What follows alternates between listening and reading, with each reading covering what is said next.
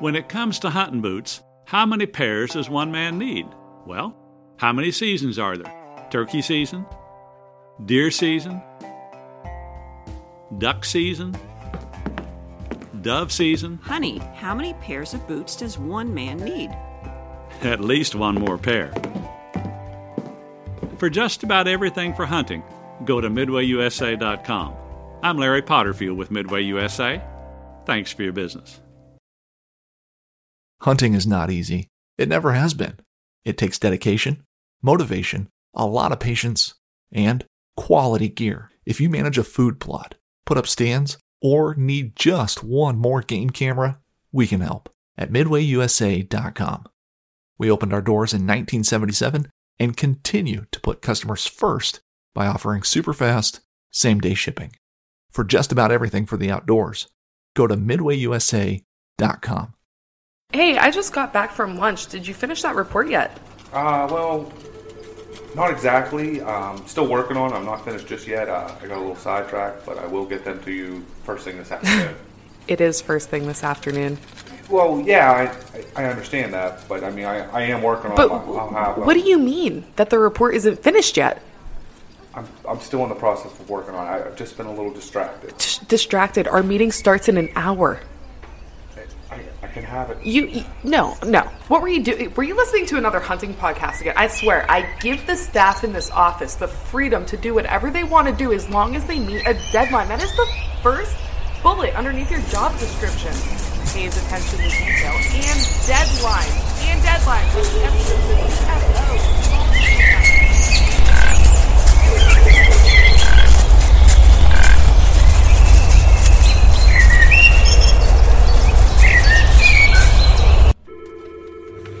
Dude, are you even listening to me right now?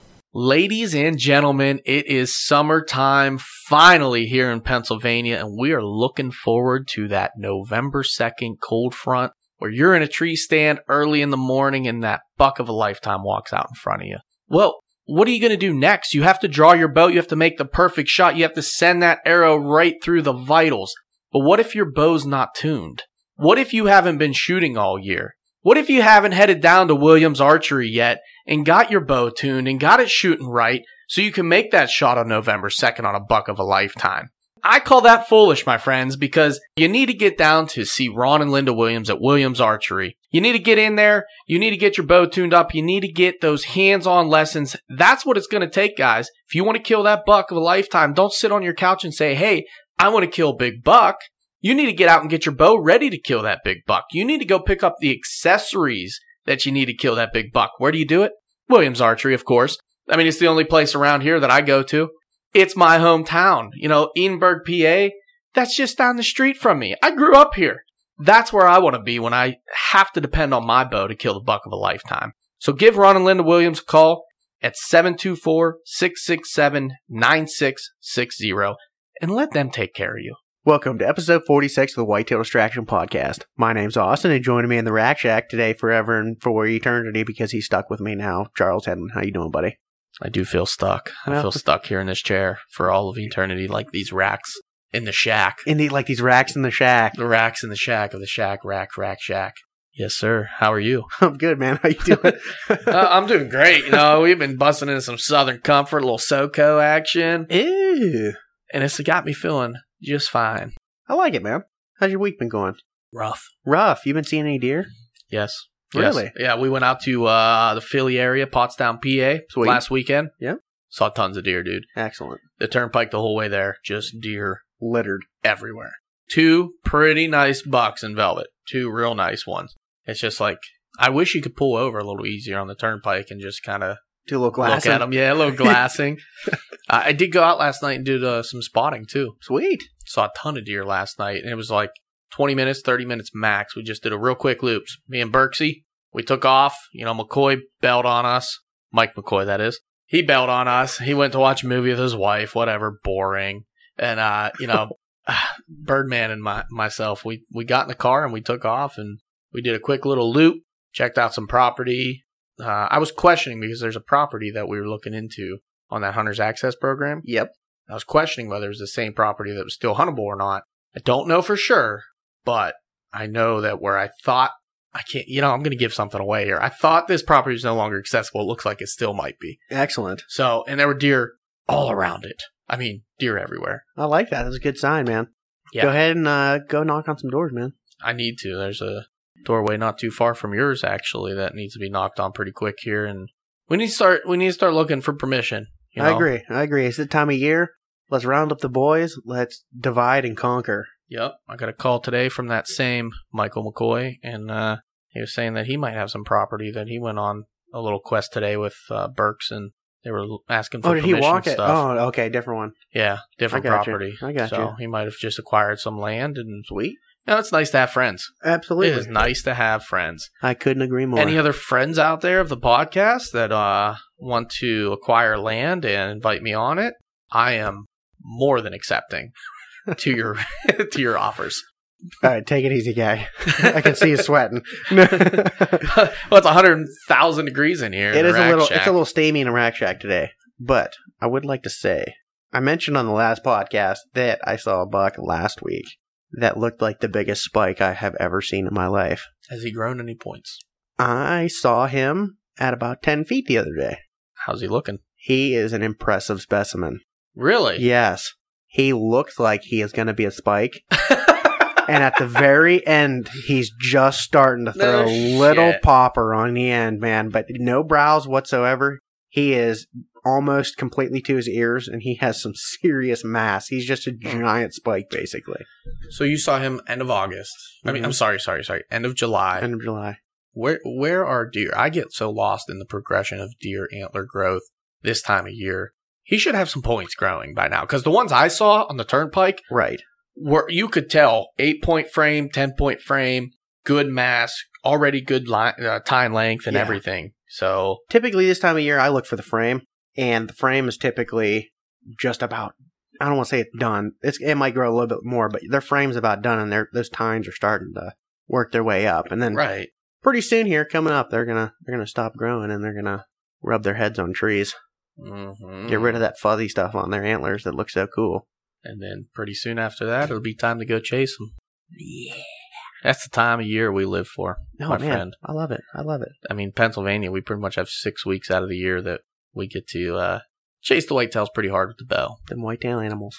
Those whitetail animals, we get to chase them, we get to run after them, and that's my tactic. I just run full speed at them, you know, and try to catch them. You have fun with that, sir. It works. It Yeah, works. I like it. definitely, I like it. works. There was a game. There was a game back in the day, um, Deer Hunter, where there was a cheat code that you could put in, and you could put the cheat code in on the computer, and it would basically make you you run super fast, and you would just follow behind the deer the whole time. And I just shoot these giant fourteen point bucks. I mean, I'm like six years old, eight years old, playing these games on the computer, loving it, Cause man.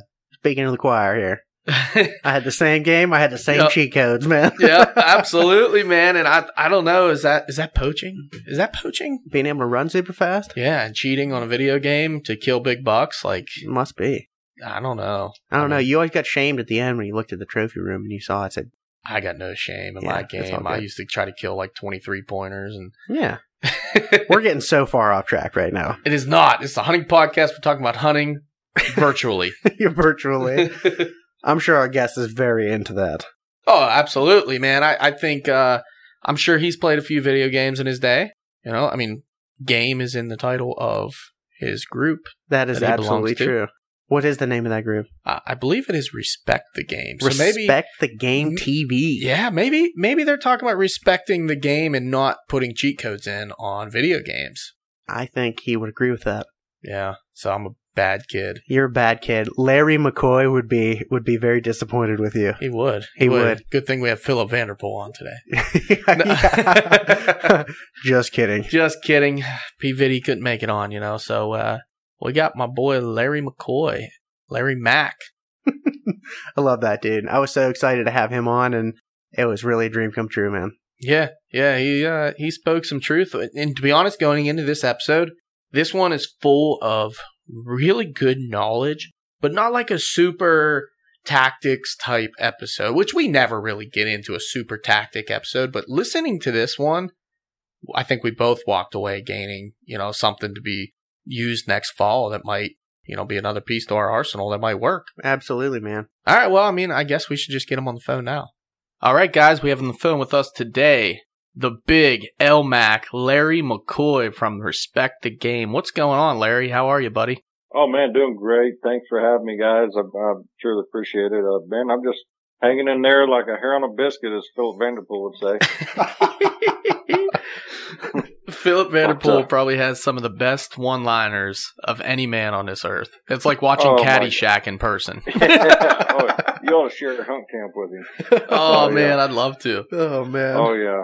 I think we're gonna we're gonna uh, I'm gonna throw a speedo and we're gonna wrestle in speedos as this Nebraska trip coming up. I would pay money to have that Facebook live. yeah, right. Yeah, right. Oh no, me and Philip are good buddies. I mean, he's a uh, well, he's a whitetail killer. There's no doubt about it. He kills some big deer, and uh, I was blessed to be able to film him shoot that big Nebraska buck last year. So. Yeah, absolutely awesome. I love that episode. Yeah, man, he's been on a roll for years. Uh, just getting it done, getting it done in Nebraska, getting it done in Montana. Just everywhere you go, you guys are putting. You, wait, let's let's phrase it. You guys are tipping shit over. yeah, that's right. yeah, there you go. That's it. That's it. That's for sure. We we we do our best to get her done. Sometimes it's uh well, actually, more times than not, it's a little bit. You got to be lucky, uh, but uh, have a little luck on your side. And we've managed to do that, so uh, it's you know it's worked out. That's for sure. That's excellent. Well, Larry, every time we get a new guest on the phone, for all the people that are out there living under a rock and don't know who you are, why don't you tell everybody who you are, what you do, and where you're from? Well, I'm uh, uh, Larry McCoy, aka Larry Mack from Respect the Game TV. I also uh, you know, I'm the marketing media director for uh, the Outdoor Group, which is Elite Archery, you know, Scott Archery, CBE sights, Duel game calls, solid broadhead, Slick Trick broadhead, which is uh, I highly recommend because uh, yeah, they they paint the forest floor. And then uh, Lynch Mob game calls them Winner's Choice Bowstrings. I mean, we just uh, and Chemex crossbows, by the way, too. So, mm-hmm. but yeah, I uh, I've got a lot on my plate producing the show, getting all that stuff going. I'm actually from the Midwest. Our factory's up in Rochester, New York, and uh, we uh, up in that area anyway. And then uh, I live in the Midwest still. I live in uh, depends on what time of year it is. Some people call it call it Missouri. Some people call it Missouri. oh man, I don't know. Looking from uh, over in Pennsylvania, Missouri doesn't look like anywhere near misery. Whenever you're seeing them big old bucks getting killed every year out of there. yeah. yeah, heck yeah, man. It's uh, you know, I, I was born and raised here in the Midwest, and definitely something that I cherish very much so is, you know, chasing whitetails and, and, uh, trying to do the best to, to manage, you know, farms and, and do, do right by, you know, planting stuff that they're going to need and, and also planting cover that they're going to want to keep the deer close and on your farm. So. Yeah, absolutely. So where'd you get started? Where did it all come from? This passion that gave you a career, gave you pretty much everything in your life right now. Where did hunting and everything begin with you? Man, my, believe it or not, I mean, I'm I'm just an old redneck from Missouri. My my dad, my grandpa, we you know it was, it was just in our blood. You know, growing growing up in the Ozarks. You know, they all grew up in the Ozark Hills of uh, Missouri, down by Mark Twain National Forest area, and all that. And I mean, we they had coon hounds, and we coon hunted at night. We did, uh, you know, whatever it was. We were hunting rabbits uh, behind hounds and whatever it, it took, you know, and just had a good time doing it. Uh, you know, all the way from squirrel hunting, rabbit hunting, duck, goose, you name it, we were doing it. So that my passion. I picked up a bow. And I started shooting a bow and, uh, was like, man, this is kind of interesting. I can't hit anything, but it's still kind of interesting. and, uh, so just, you know, started working that and, you know, started, started bow hunting, you know, I bow hunted for a little while before I actually shot my first deer, you know, but it was, I took everything in, soaked it all up. I mean, I was just, you know, watching outdoor television, you know, going and listening to uh, back then you go to the movie store and rent DVDs or, or VHS tapes. And it was, uh, so we, I'd do that, man. I'd just try to soak it all in, learn it all. And then me and my stepbrother just decided we are going to pick up a camera and start filming and, uh, film our hunts. So I filmed him shoot an eight point for the very first time film hunt. We were like, man, that was kind of cool. We could actually go back and watch it and, and do all that. So then he started running the camera for me. I mean, and we filmed, uh, he filmed me shoot a deer. And I mean, pretty soon, I mean, we weren't going, we were attached at the hip, uh, just doing it. And then there's an archer shop. We were there. They were running a big sale and I ran into a guy by the name of Jeff Simpson at that archery shop. Uh, I was in the market for possibly buying a new bow and so on. And he's like, we were talking about running the camera and so long, so, and he's like, man, I run the camera too. And he's like, well, I'm going to go turkey hunting tomorrow. I was like, well, cool. I'll come film you. So I went and filmed, filmed Jeff Simpson shoot a turkey with his bow, uh, the next morning. Uh, it was just pure luck. I mean, bird pitched down and, uh, you know, just, just happened to come our way. I mean, all the was something that you look at now and it's like, man, that would never happen. What the heck? So it was kind of, you know, meant to be. and, uh, we also Jeff and I started hanging, you know, started really doing a lot together with my stepbrother, and um, and then he had this idea to come up with a with a show, and uh, it was uh, called Heartland Bowhunter.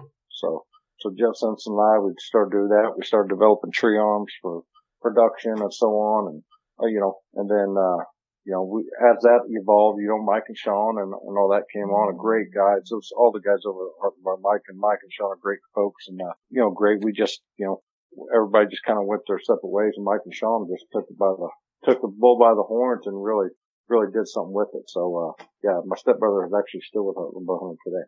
Oh, really cool. Yeah, that's fantastic. Austin's actually the one that got me into Heartland Bowhunter. Yeah. He was the one yep. that uh, referred it to me. He was like, "Yeah, man, you got to check these guys out. They're awesome and love no, the show." man, they're great. Like I said, Mike, Sean, Skyler, Clayton, Ty, the, the whole crew over there. They're just great. They're good, hard workers, and they, you know, you know, great behind the camera and and uh, you know just great hunters as well. You know, I can't say enough good things about them. Have utmost respect for all of them. Yeah, but you have no lack of great guys either at the respect the game, man. You're hunting with some yeah. really awesome guys. Yeah, you, you know? know, it was one of those things. When when I did that, I was freelancing video all over the industry pretty much, and videoed and uh, and so you know, and through that you develop a lot of friends, and and and we just as elite started coming to the forefront of things, you know, and growing as a brand, you know, they, they kind of asked me to, to lead up a television show. And, and so, uh, that's where respect the game kind of landed. And, and, uh, we just developed a good team of guys and it's, we're filming our ninth season this, uh, this year. And it's been, a you know, it's been an absolute blast. And, uh, we got a great group of guys, you know, like you said, that, uh, we just like to go out, have a good time and, and we just have to have a camera there document it. So, yeah. Uh, yeah. I can't say enough about the RTV guys, man. It's awesome. Yeah, your hunting camp, it, it seems like such a blast. You know, it's like we we can watch this and be like, man, we'd fit right in. This is just like what we're doing. You know, hunting camp's awesome, but you're also killing you're killing big old bucks or you're killing all kinds of stuff. Turkeys, bear, antelope. I mean, and you specifically, you kind of got a little bit into that western bug a little bit with your antelope. Uh, and I yeah, yeah, exactly. Well, yeah, the thing is, I've always it's something I've always kind of wanted to do where I was always chasing someone on the side of the mountain with a camera and I've, I've documented a lot of elk kills and stuff, you know, yeah. with camera behind the lens, you know, so we just kind of, uh, took, just said, Hey man, we're going to start doing this and we're going to go out west early. We're going to, you know, document some of those hunts and it's a, it's a great time. I love chasing antelope. I love, you know, I love everything about, you know, chasing elk and all the western game and then rolling right into the, the Midwest whitetail uh, you know, the whitetails here in the Midwest. So it's uh, pretty awesome for sure. Yeah, absolutely. And those seasons come in a little early. So what are you guys doing to kind of prepare for the whitetail season here, say starting in late spring, early summer, kind of right now, this where we're at right now, you know, the late July, early August. What are you doing now to prepare so you're not worrying about it come September when you're chasing animals out west?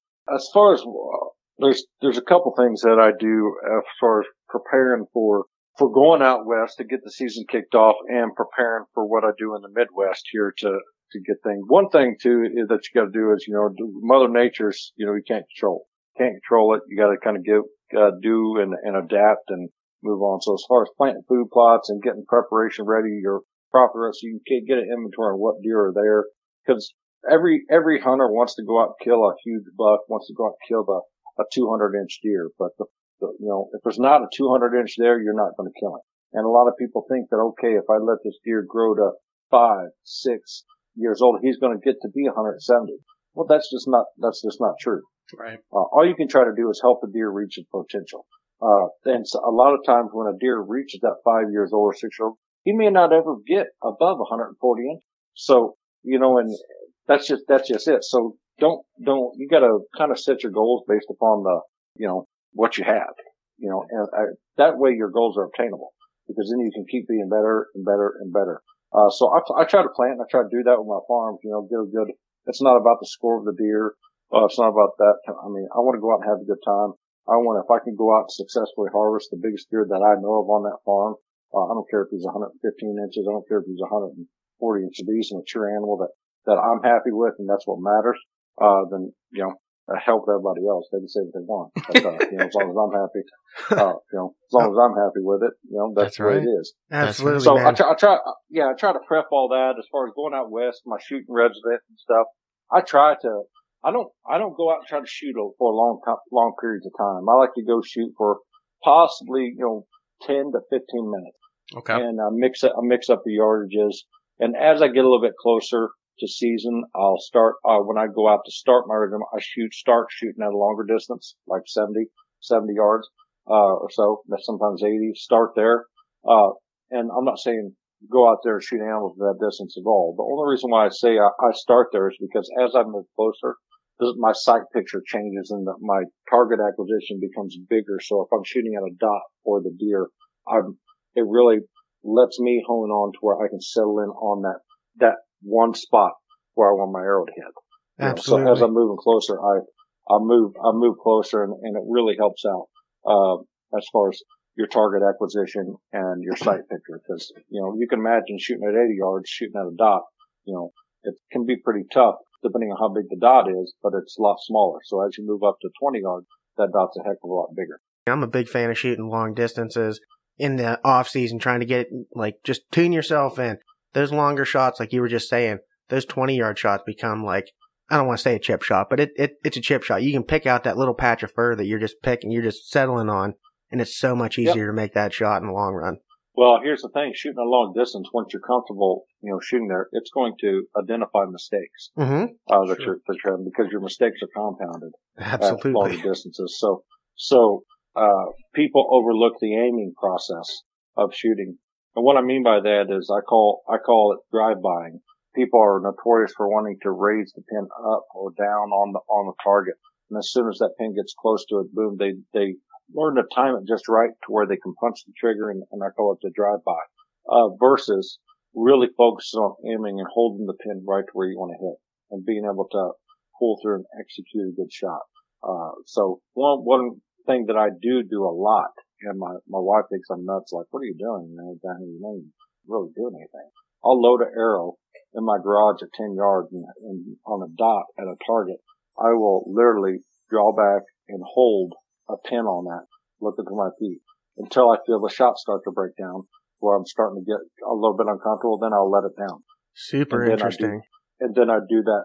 I do that repetitively, you know, you know, 10 to 15 times usually. hmm And, uh, you'll notice, you say you do that twice a week, you'll notice after like the second or third week, how much longer you can hold that pin in one spot. Yeah. Yeah, that makes total sense. How often are you doing that? I do it usually once, once or twice a week. I mean, I like to do it more, but just time doesn't allow it. But Right. I mean, it, it does help quite a bit. And then as you get to where you're doing, you just shrink the dot size, uh, so you can try to keep the pen from float. And Yeah. you're never going to get rid of some float, I wouldn't think, because of with the hunting setup, you're not shooting up, you know, a huge long stabilizer or anything. But it's, it's definitely a, uh, uh, you know, something that I use and it helps me kind of settle down because I call, you know, people are like, oh, don't punch the trigger stuff. Well, here's the thing. I mean, we're hunters, right? Yeah. It's about, it's, a, your, your mind is telling you, get rid of it. I Yep. want that arrow gone. you know, as soon as you see it. So the thing is, is being able to take over subconsciously and say, okay, and try to execute at least two thirds of, of everything that you need to do without punching, you're going to be, probably be successful. Meaning that, you know, maybe you draw back, you anchor, you're aiming, and you have your yardage just right. But if you know if your pin's holding steady and say it's back rib because he's quartered away, now up and down maybe, and if, and boom, you touch it off because your pin's holding steady, there is an arrow going in that cavity Yeah. whether you execute that shot or whether you punch it. You're so used to that pin setting there. That's where the arrow's going. Hmm. There, where you want to hit. That probably goes into like, say for instance, you're you're drawing that back and you're holding that and you're holding that steady that that whole time until you're waiting for your shot to break down. You know, that's Mhm. practice even for when you get drawn back on a buck and he steps behind that tree and he just stands there. And you're wait you're waiting for him to come out, Yep. take that extra step, you know. Not practicing Absolutely. that, you're gonna be shaking, shaking, shaking, wanting to let your bow down. By the time you let Yep. your bow down, guess what? He's gonna step out. Now he's looking at no, you. No, you're ab- absolutely, and, and all that. You know, those are real live hunting situations. You know, because and that's what I try to mimic and put myself through. I, I don't have to fire off the arrow to try to to actually. If I'm my aiming process is good, and then then I, that's you know that's the first thing you have to do before you're touching it off. So get that right. Get that right. You know what I'm saying? Absolutely. And then now work on the next function. Yeah, you guys pretty much are describing my first ten years of bow hunting. Uh, you know, I did, I, I did, I did the drive by a lot when I first started, and you know, I punched the trigger and I did everything that you know. And, and I don't know if that's starting with hand-me-down bows that didn't fit me well, or just not knowing any better, and kind of something that when my dad or my older brothers were teaching me that they kind of overlooked that.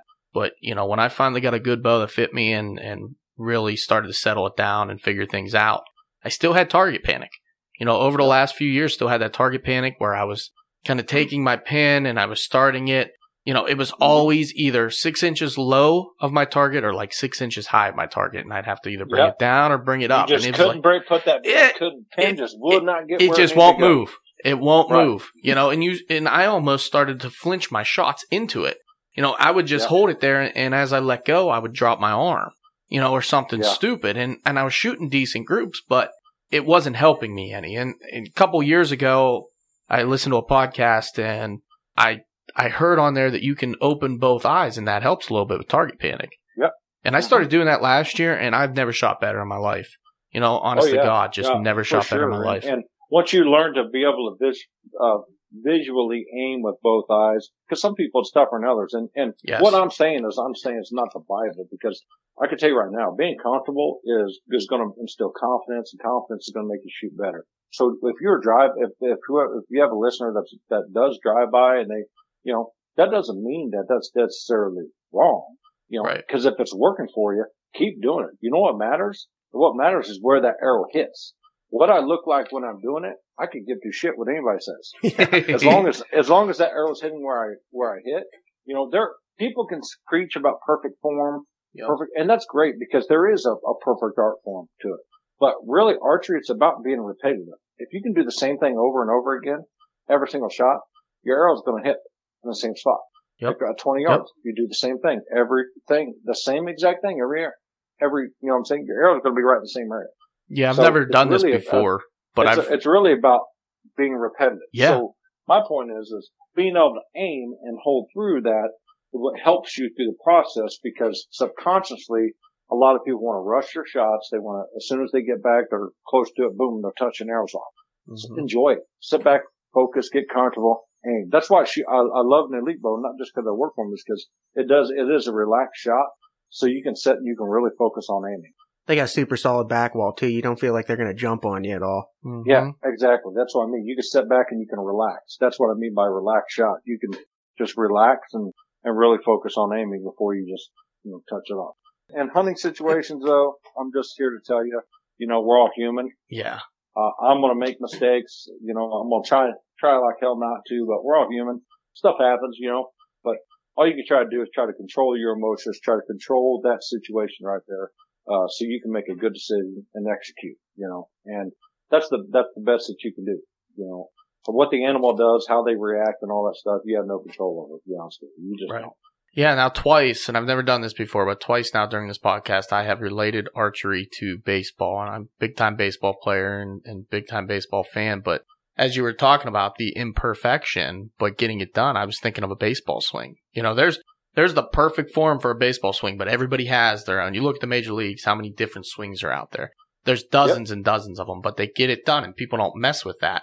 You know. Yep. And then on the other side of it, like starting far, moving closer, there's always that time where you see a guy that's absolutely on fire at the plate. And they, they use the Mhm. phrase, the baseball looks like a beach ball. You know, uh-huh. and, and that's the same type of reference to when you're shooting and you start real far and you start moving closer, that target looks like a beach ball. I mean, it no Yeah, longer looks like a quarter dot. Right. You know, it's a giant Right. circle. It's wild. Oh, you're right. It Blows my mind. No, you're exactly right. And I mean, you know, as my, my kids and stuff growing up, I, baseball, obviously people know that, you know, I play ball and stuff as well, but here's the deal. You know, when I was talking to my kids and training my kids with the softball and, and baseball, one of the first things I do when I play catch to them, I painted the seams. I'd put dots or put dots on the ball and they'd have to tell me what color, what color ball I was oh. throwing out. That's genius. They'd have to tell me what color. That way, when and that's why my kids they could they could hit the crap out of, out of a Yeah. softball and a baseball. yeah, if It's you can read they- read they could pick up rotation. Yup. They could pick up, you know, they learn to pick up that ball damn, as soon as they left the hand. Baseball Oh. advice on a hunting podcast. That is absolutely incredible. I wish I would have known that 12 years ago. yeah. so, uh, no, just uh, just cool. But getting back to the question, I didn't mean to take you on. Uh, No, that's good, man. That's field. good stuff. No pun, no pun intended. Out the left field, but I just. Uh, but as far as prepping, we uh, you know, honestly, that's kind of my shooting regiment that I try to do, and some of the things I do to to prepare for um, heading out to the woods and for really preparing yourself for that situation because there's there's a lot of prep work that goes into just putting yourself in the right position uh, to to execute that shot to have an opportunity. You know, Yeah. some years it's harder than others. You know why? Because they're living animal. They think they uh, and it's it's a game, man. You you got to outthink them and and and outsmart them to be able to get put in that position, to be put in the position to to sling an arrow at them or, or even a, a bullet at them, whatever. yeah. So are you doing any summer scouting or trail camera work right now? Oh yeah, I got trail cameras out right now. Yeah, for sure. Okay. Uh, we got trail cameras out. You know, we, you know, we, and yeah, it's weird. I got properties though. It's like I have absolutely hardly any buck pictures at all, and I got pro- pro- well, I got some decent bucks, but usually mid August every single year. That's when I'll start getting pictures of the really good deer, you know. And but you know what's so weird about that is I can drive by a, a field or a plot, spotting scope, look, and I'll see them out there, but I won't have a dang picture of them. Uh, so they got a really small core area at that point. So the one thing is, you know, as they start to isolate and move around, when the acorns are starting to bloom, the, the beans are green. It's, uh, it really starts to, uh, I really start to see them then. The one thing too that, that I've noticed through hunting is a lot of people are like, they would wait to, wait to shoot a deer till he's five, uh, wait till shoot a deer till he's six. Well, here's the thing, you know, if you, my, and this is my take on, it. I've shot some mature animals and I've been lucky enough to do that and on the same property and that, that I hunt and I've seen the deer year after year after year. But as a deer gets older past that maturity, I really think their, their core area shrinks. Uh, just like an old man does, you know, it's like they don't get around as much. They, they, their core area shrinks. And so that tells, because every year that I can document year after year that some of the deer that I've had history with, once they get to that six years old, somewhere in there, they, they really come a little bit more predictable in a lot of cases because their core area shrink. So they become more visible. I shot a deer last year that I know for sure was eight years old. Oh I man. know for sure was eight years old. And I'm not really big on that. I just know he was eight because he had a goofy side. I never once laid my eyes on that deer on the hook, but I had thousands of trail camera photos in the daylight and I, he was just, he just became visible. You know, he just, he stayed. I had pictures of him literally on every corner of the property, his core area. He claimed it, just shrunk and he was just more visible and I was able to get him killed. So That's uh, incredible. now, what what kind of going into that a little bit? What did his core area kind of look like? Like now, you said that it shrank. What do you think it was previously, and then what do you think it actually shrank to, and why he I became think a it little bit was more probably visible? about three miles. oh wow! Wow. three mile radius probably from, and I know at least two and a half because I had a property and I had permission on another piece of property and I had, I had pictures of him on both farms quite often. So he was going in between both of them. And so then it shrunk down to just the one, which is a six hundred, pretty much just a 640 acre, so one mile pretty much radius. That's pretty So wild. almost by a third they he can, dropped. They, they can cover that in a day, you know? yeah. Yeah. definitely, definitely. So that's my, you know, and that's, sometimes they're, they're bigger and sometimes it's not. That's just my opinion. Like I said, and, and from what I've seen, I used to document, go out summer scout, document, you know, on a pad, you know, how are, how are the deer enter the field here this year, you know, with the southwest wind, I do all that and I'd draw it out and actually diagram it and show all this and then I'd compare it year to year to year and you'd be surprised within three to four days when you start seeing those deer and doing the exact same thing on the exact same winds. That's super interesting. So you're using historical data throughout the whole oh, history oh, yeah, of the deer I to get on them. A lot back when I was younger, I had more time, but I don't have the time to do that now. Let's be realistic. Yeah. But that's, but I did start to realize that it was, there was a repetitive pattern there. So, which was, I thought was really, really cool because I could tell what deer, you know, was what in some cases. In some cases, there's a lot of new deer or, you know, they, some deer didn't grow at all. Some deer, you know, it's just one of those things because you never know what gets shot during gun season or whatever. And, and based upon there's deer that I thought didn't make it because I didn't have a picture of them, couldn't find any sheds or anything. And then next thing you know, uh, boom, there he is next year. So it's like, man, that's cool. So That is so But- cool too, being able to put a pattern on a deer and actually like see your hard work pay off and Yeah. really realize that you actually have a solid pattern on them and you're like, man, Right. I'm gonna get it through. done this year. he- and here's Yep. the thing. I mean, to answer that, I mean, yeah, it is really cool to do that when it happens, but it doesn't happen very often. No, that's Like I said, difficult. you always have to have a little bit of luck because, Yeah. uh, the wind's right, the, you know, it just gotta be, that in time. It takes time to do it, you know? That's just- Absolutely. it takes time to go out and do it and do what people are watching on TV and the stuff that, that we do. Like, you know, it, it's,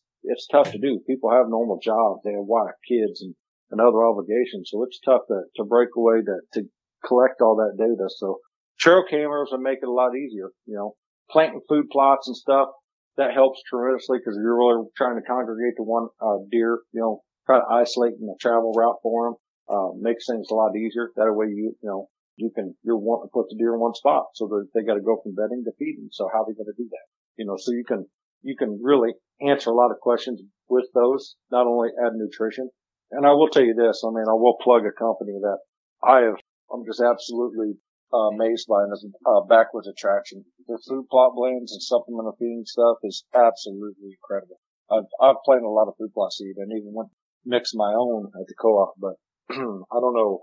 I have not hit anything a bad blend yet. I mean, it just performs flawlessly. Their radish blends and their turnip uh, broadleaf, and we talked earlier before we got on this podcast when we were talking. We were talking about planting broadleafs time of year. What I like to do here in Missouri is some people like to plant them in July. Some people like to plant them. I like them to plant them a little bit later. And I'll, the reason why I do is a turnip can, they'll grow to be really, really big. And usually a deer really won't attack those turnips until after the first frost. And That's when they get really sweet, want- right? yeah, that's when the sugar will come, come through the, uh, so, so it's, I, I don't want that turnip, in my opinion, unless I'm really trying to give the ground nutrients. I, me personally, I don't want that turnip to be the size of a volleyball. you know, I want it to be maybe the size of a baseball or even a golf ball because now it becomes a food source for that deer. They can get it in their mouth. They're not exerting energy trying to eat this big old thing. They're, it's less energy to put this little thing in their mouth than the big. But you're still getting a lot too because there's a lot of nutrition in the leaves and stuff as well. That's just my opinion. I've seen better results out of them when I've done that. Planting a t- as far as turn plots, but this backwards attraction stuff, it's been absolutely awesome. The radishes is another good one because they, the radishes will grow vertical into the ground. So if I've got a first year plot that I want to do, I'll plant radishes a lot of times in there because then what I'll do is I'll let the deer feed on them and then don't go do anything. And then what I'll do is mow it down, try to turn the dirt over the best I can, uh, just because it helps the dirt, helps the soil. Uh, your pH level can, can level out a lot of stuff. So you come in with a perennial plot like a clover plot of some sort or, you know, some sort of, uh, clover rye mix, whatever, uh, that's something that's going to, you know, work to those regards. So, Mhm. but that's, that's kind of my, my method to, to planting them. But that backward attraction stuff's absolutely awesome. But also they got some like attractant sprays called Crave. Uh, the bucket berry is pretty awesome. I mean, I do get to a point where I'm checking trail cameras. I spray that stuff. I'll just go spray it.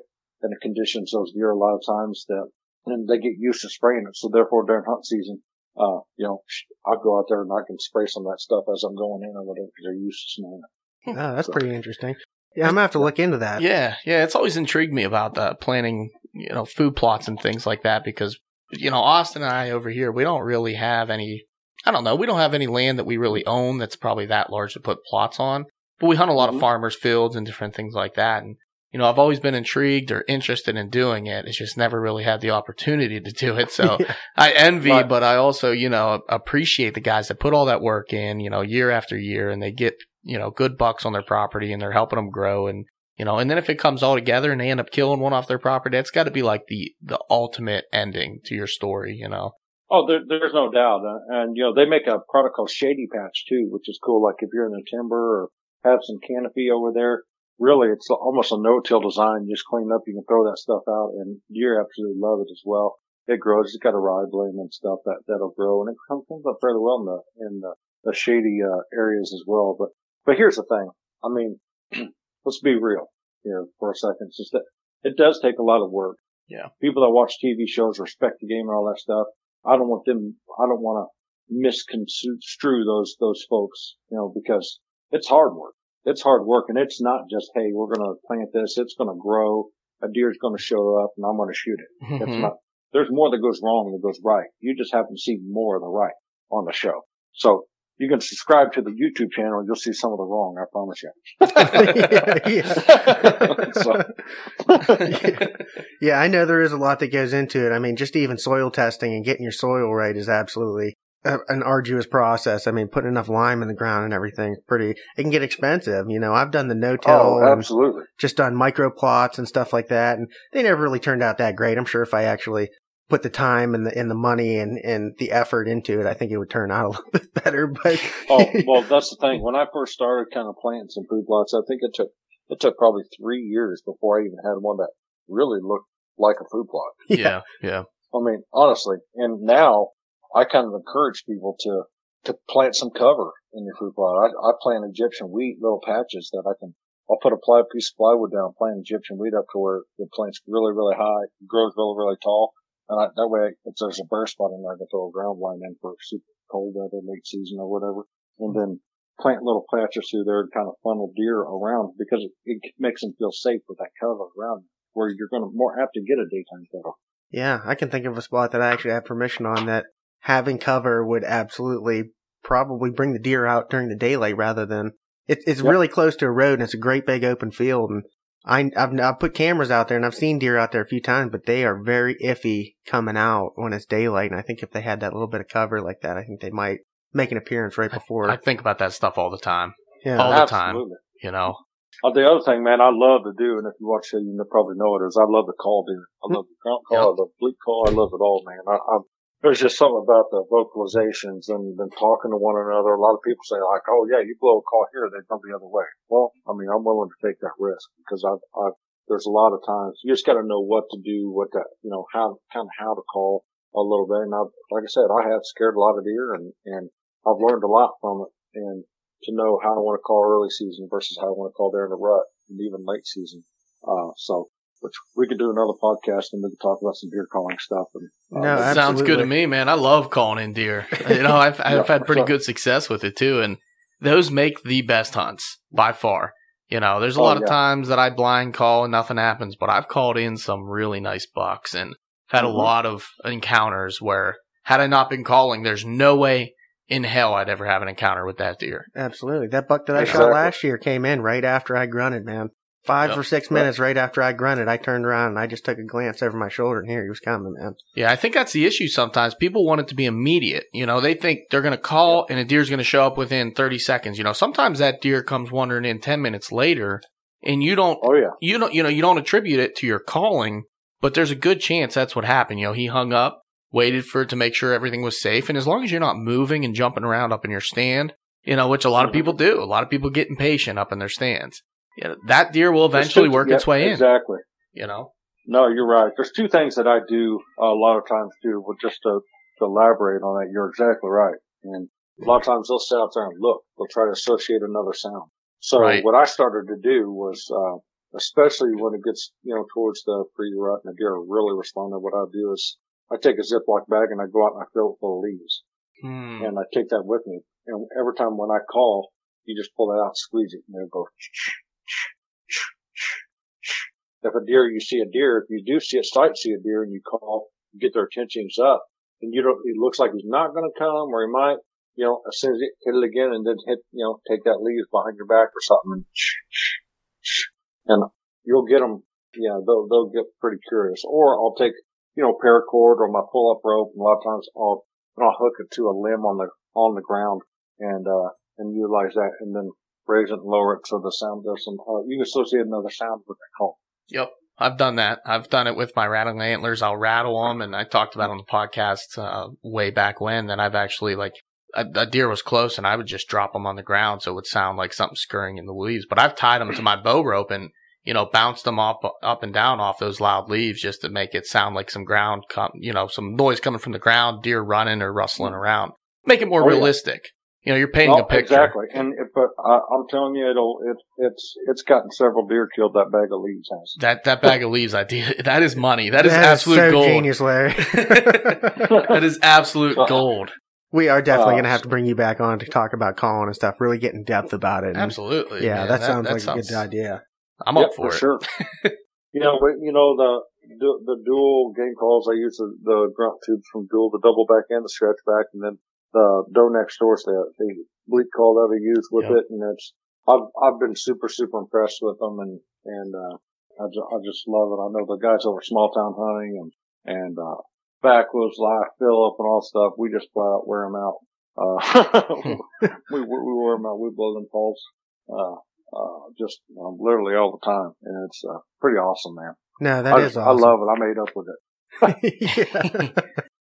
How have you done on the bleat call? I, I've never seen a lot of success with bucks on a bleat call, but I know uh, I know people, and I know I've done it myself. I've actually called in doe with a bleat call before. You know, um, whenever you see a mom separate from you know a yearling or something like that early season, my my brother's done it, and he's killed multiple deer that way. Yeah. Oh, here's the thing, dude. The the the doe next door. It's one of my favorite calls. Uh, honestly, uh, I, and all year round I use it. It's just got how you use it. Right. The one thing. How many times have you sat in your stand early season and with all the foliage on, you look and you see that deer walking. You all you see is legs walking, and you're like, "That was a deer. Is that that deer I was getting pictures of?" You don't know. Ninety percent of the people they just let that deer walk by, and they wonder what deer it was. So a bleat call that time of year is magic because they're so so they're still very social animals. I've watched bucks go up to fawns when their doe's already out in the field feeding and really nudge the fawn out there because those running running out there and do it. They will walk up to a bed of deer, you know, almost every time. And so a bleat, if you if that scenario come in, a, a soft bleat with that bag of leaves, all you want to do is try to figure out what that deer was Right. so you can determine what to do next. Because what if it is that big buck and you would have just let him walk by? Now you got a better, you got an eyeball. Okay, it's a buck. So I need to watch, I need to pay attention or it's a doe that I'm not interested in or whatever. You know what I'm saying?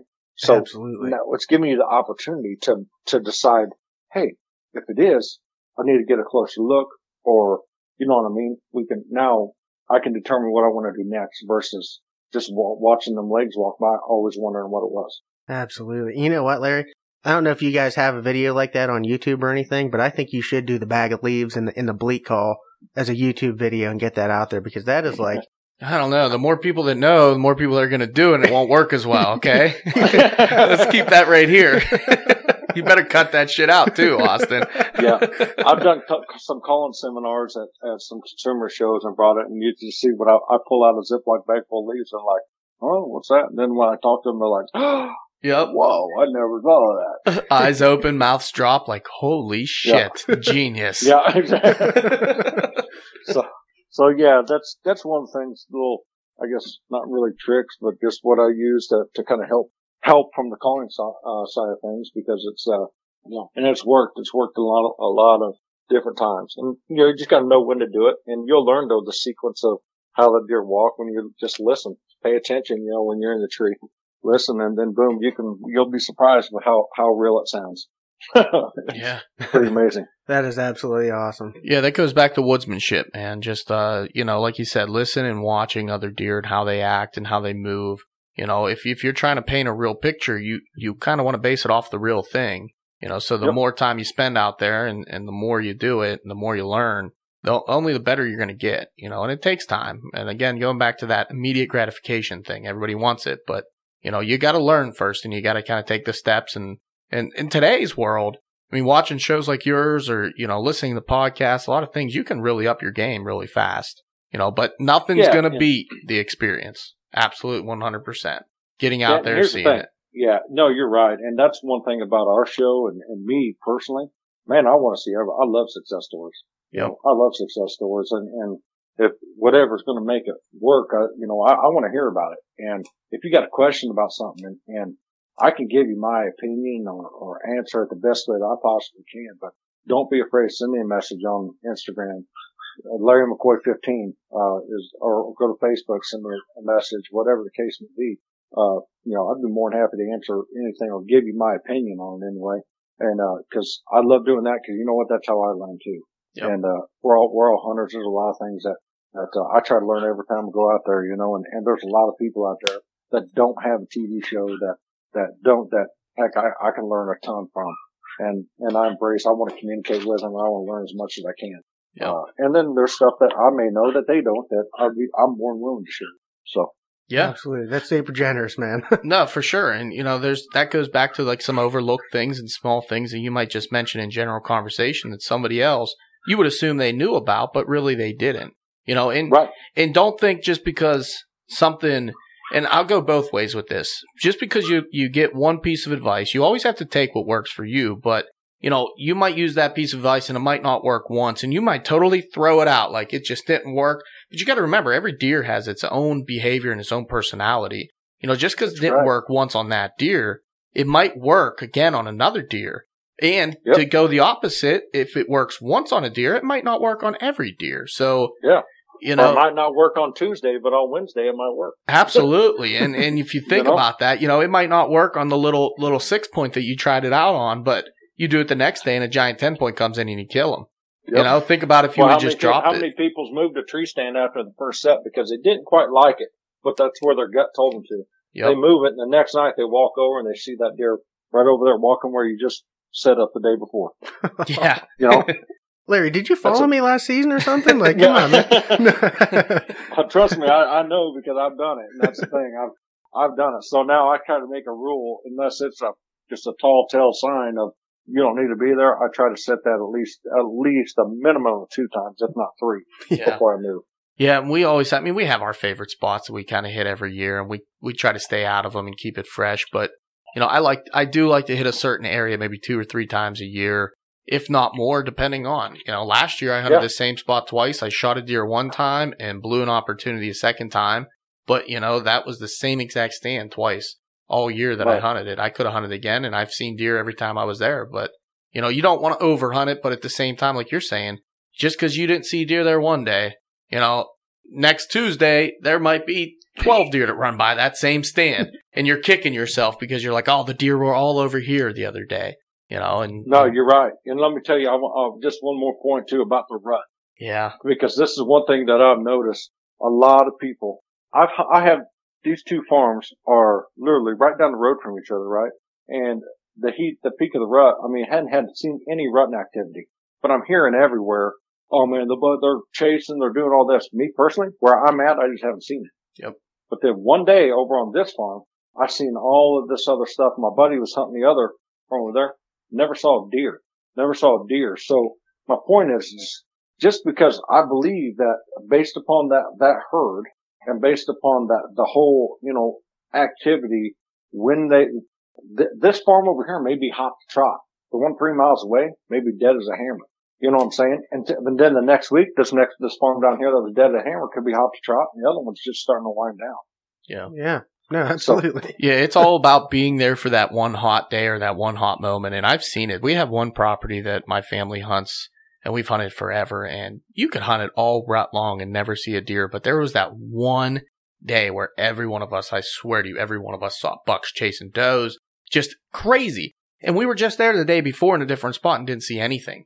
But, you know, one Mhm. night, three, three of us shot a buck in one night, you know, and there was just deer literally everywhere. It was like someone hit a switch and turned it on. And it's about being there for that moment. You know, and you have to be in the right place at the right time, sure, but you know, staying persistent through the rut is is key. You know, hunting hunting the best right. funnels I and everything.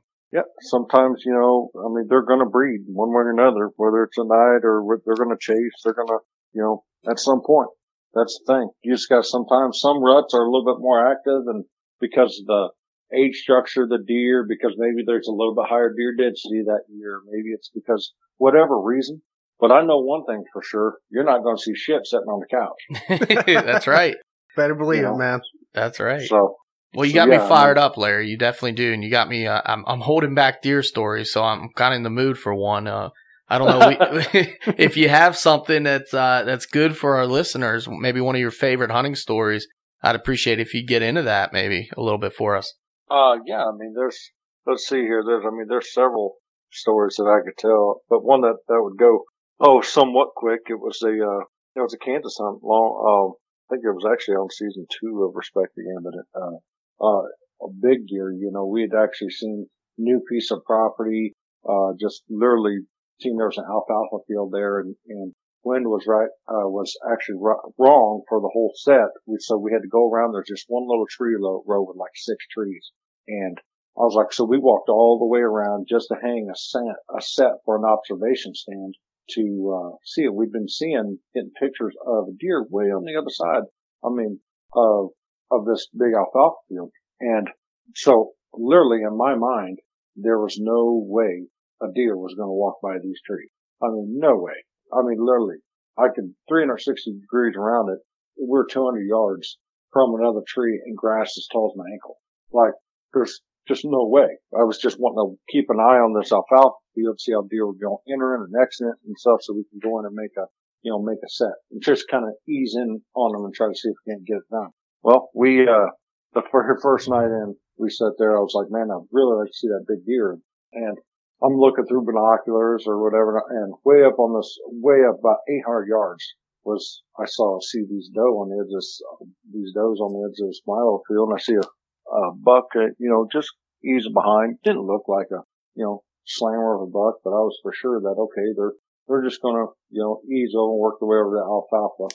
And we sat there and watched these deer from that far, and does jumped the fence, and it was literally like I was just you know, sitting there going,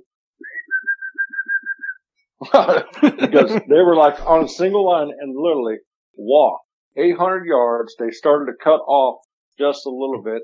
I grunt one time and I'm like, dude, where's the buck at? I turn around and the buck is just walking right at us. And all of a sudden he snort wheezes and I grunt again, walks out and it's, it's one of the biggest deer I've ever killed. And it was the first night, the, the, that whole deal, just the, ob- the observation. The point of that is whenever there's does, whenever all that stuff, you just never know. No. You never know what they're going to do. That doe, he wasn't tending a doe. He wasn't, all he was doing was following that doe around. He didn't have them out in the middle because that's where the does literally took them. Usually when they're tending a doe, they're going to take them out in the middle away from the rest of the herd. And they're going to tend them out in the middle of a big open pasture or usually places where people don't think that deer are. To be honest with you, that's where the big ones will, will take them does to tend them. And then Sooner or later they don't. So that just happened to be one of those cases. Freak, freakish luck. Freakish hmm. luck. No way, no way. I mean, there was nothing that I did where I expected I'm going to make something happen. Yeah. All I was wanting to do was gather in. It yeah. just happened, just happened to come together. So my point is, don't be afraid to step outside the box, try something. Right. You know, try something new to, and always be prepared. Yeah. Because I can tell you, oh, I'm not going to take my bow on this deal or just because of this. That's when it's going to happen. You're going to be like, oh crap dude, I'm an idiot, you know, or whatever. Just that's just what it is. So. Yeah, yeah. You were basically hunting for you know tomorrow, whenever the, the conditions exactly. might be right, and and it was yep. like you had treats in your pocket. Those deer just come right into you. you know? Dude, exactly. You know, and, and and without expecting it all. You know, I and literally, I almost didn't even take my bow that night. I just was just going to really scout. I thought, yeah. well, you know, I'm just gonna, I'll just take it just to whatever. And literally, I didn't even have an arrow out of my quiver when the, the deer first started walking, and I was like, and I had to knock an arrow and everything. And like I said, it was just one of those things where, you know, it really kind of taught me, hey, you know, just always be prepared. You never know. Uh, yeah. They can be very, very unpredictable just as well as they can be predictable. Yeah. Super solid advice, man. yeah. I spent so, a lot of time in the woods. I don't know if there's any better feeling than just kind of scanning the woods and looking over and all of a sudden there's a big buck just standing there looking your way, yeah. and you're like, where did you come from? you know, mm-hmm. it hits you, and you're like, holy shit! And that's yeah, just exactly uh, the unexpected. Sometimes, you know, turns out to be one of the better feelings or the better, you know, after feelings. If you, especially if you get it done, you know, you totally just yeah. explode or break down, and it's yep. it's amazing. That's what we do it for. You know, that's what it's all about. No, man, you're right. You're right. But yeah, that's just kind of you're, you're exactly right. And, you know, just that, the thrill of it all, being able, like I said, learn, captivate, and then also, you know, uh, you know, we're unfortunate enough to relive them, you know, through video or whatever, I can look at the mounts on a wall or whatever and, and I can literally tell you the date. I mean, I'll stop and think about that, that moment, the moment of truth. and, and, uh, Absolutely. Uh, with about all of them. So it's pretty, pretty cool. That's yeah. for sure.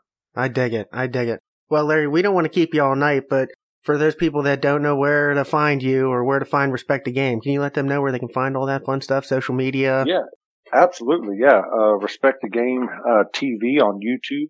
Uh, Respect the Game TV on, is also on, uh, Instagram, Twitter, and Facebook. Uh, my personal handle on Instagram is Larry McCoy15, Larry McCoy on Facebook. Uh, Respect the Game airs on the Sportsman's channel, Hunt channel. You can find past episodes and, and unseen footage on YouTube as well. Uh, not to mention MOTV also carries, uh, airs, Respect the Game as well. We got some cool stuff coming as well. So just, uh, yeah, go over, subscribe to the pages and give them a like. And, uh, you know, you got any questions about anything, by all means, you know, ask, ask them. We'll, Yep. we'll give you our humble opinion. Yep, yep. And you got a website as well, um, which is actually pretty well Absolutely. put I'm together. sorry I missed that. It's, re- it's respectthegame.tv. That's right. That's right. Excellent. and we are here to attest that he will answer if you message him, and it is him on Instagram because here he is, folks. Yeah. Unless we've been exactly. talking to an imposter this entire time. nope, nope. It's me. Like I told you guys before, I said, you know, why wouldn't I answer you? I do- And who doesn't like to sit around and talk about hunt and, uh, hunting and learn stuff from other people and all that stuff? Who the heck, who doesn't want to chat about that? Yes, sir. That's what we're all about. Oh, that's absolutely awesome, man. Well, Larry, we really appreciate you coming on. You are welcome to come back on anytime you want. And I look forward to it, man. Yeah, absolutely. And I had a lot of fun. Yeah. Heck yeah, anytime. Uh, thanks for having me, man. Appreciate it. Like I said, you know, if, if y'all ain't subscribed or tuned in or following the pages, uh, follow me on Instagram, follow the, follow Respect the Game crew. And we sure do appreciate you guys very much so. Well, a huge thanks to Larry McCoy for coming on the podcast, taking time out of his night to talk with a couple of dudes from Pennsylvania who, you know, just slay giant deer like he does. So, you know. Yeah, that's us. Yeah. yeah. Wait, who's running this podcast again? Um, the slaying giants part is one I look forward to since starting this podcast. Larry McCoy on this episode, man, dropped knowledge bombs. He had great conversation. I told him afterwards, I was like, you know, I just, I put the pen down because I like to take notes and go through kind of, we don't have a list, but just to kind of go through different topics that I hear brought up at times. I put it down. I sat back in my chair. I drank on my Southern Comfort, and I just really enjoyed good conversation there between the two of us. Totally Three agree, us. man. Sorry, three of us. Three of us, yeah. Yes. Totally agree. That guy is is full of knowledge, and he's just a cool dude to talk to. Honestly, I mean, he'll talk to you about anything, especially if it's hunting related. I mean, that guy. If you go on and you ask him a question, he's gonna answer it. I mean, he's gonna give you his opinion to the best of his knowledge. He's not gonna BS you. He's just gonna give you raw what he thinks, and you know, most of the time, I would take that advice. Man. Absolutely. and I'll, I'll tell you what, for a media director of the outdoor group, we barely touched on that really during the episode, but he's not someone that's going to push product on you. Respect the Game TV show is not all about, you know, pushing product or being like that, that clicky cliche TV show. Yeah, You know, they they have a great group and it's awesome. You feel it when you're watching it. You know, these are real people. These are guys that you could hang out with. absolutely. These are guys you know. You know, they're the same type of people that you know and hang out with and, and share camp with. You know, and watching their show's is awesome. Yeah, man. I I, think they do it right. I couldn't agree more. And going back on the product thing, they're not really pushy about the products, but they're going to show you the products that they like. It's something that they believe in. It's something that he uses and that works for him. Absolutely. You know, and we're we're kind of the same way. You know, we have what we have because we believe in it because it works for us. Certainly. You know, we, nobody's paying us to use anything for sure. But, you know, if I find something that works for me that I really like, I'm going to tell you about it. You know, and this guy's making a living off of that, but he is backing really great products too. That helps. That you know, the slick trick, unbelievable broadhead. You know, elite archery, unbelievable bow. The the leaps and bounds where they have come just from the beginning of where elite has started, and they are legitimately a top end bow and a top end contender with some of the biggest names out there that have been out there for probably far longer. You know, and then Scott Archery, another one. super releases, man. Phenomenal releases. I've been looking at Scott Archery releases for years now. Yeah, I had get one. into one. I had one back in the day. Yeah, I, I gotta make the I gotta make the move. You know, I've been using the same release my entire hunting life. Literally from day one, I've had the same hand-me-down release with my dad's. Used to have my dad's initials on them, but they've got so worn down. They were, it was his backup release. It got so worn down that they ain't even on there anymore. It's just an old school release. Never lets me down. Get after it, kid. I'm right there with you, though. I've been using, I have a lucky release that I've killed every single buck I've ever shot with a bow. Killed a bunch of does with some other ones, like my backup release and stuff like that, but I have that one that's just special to me, and it's always, it's always with me. But yeah. You know what I also forgot? And Mhm. we covered early in this episode was like about target panic and different things like that. Mhm.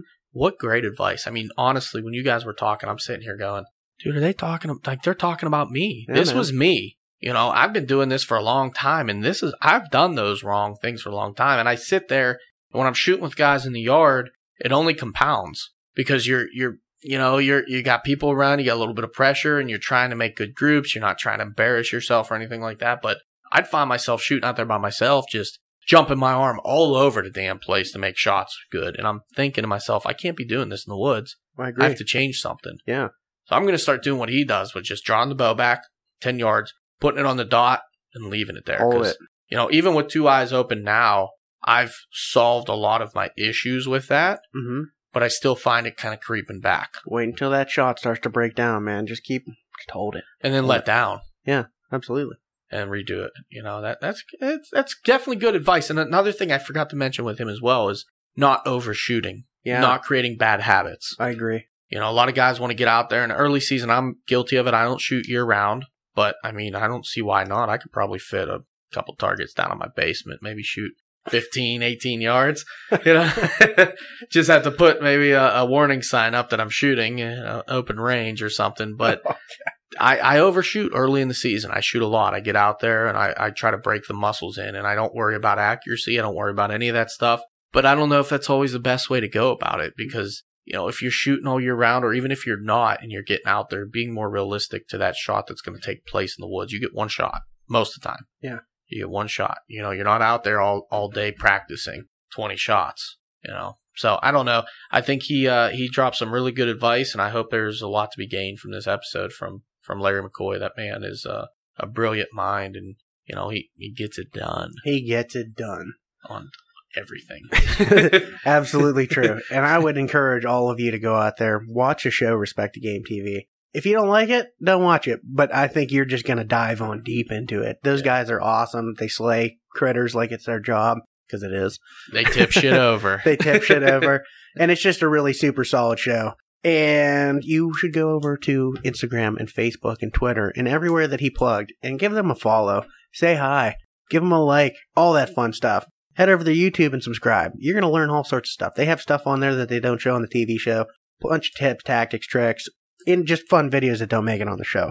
You can also do us a huge favor and head over to iTunes. Give us a five star review. That would be greatly appreciated. You can also find us on Instagram, Facebook, Twitter, YouTube. Go wild at the Whitetail Distraction Podcast. We need to post more on Go Wild. I kind of got off that platform with everything else going on, and It happens. it's a great platform. It really is. Yeah, I love it, You know, honestly. that and Twitter. I, I've fallen off the world. Get back on the Twitter sphere. We talked about this. We did. We did. And then I worked uh, like 12, 14 hour days every day last week. I had so much fun, man. I love work. I love it. Who wants to hunt when you can just work? Yeah, you know, I mean, it's it's Thursday. I'm drinking Southern Comfort. That tells you a lot. Ruh row. All right, guys. Until next week, the distraction is real. Distraction real, boys and girls. Get out there and get it done.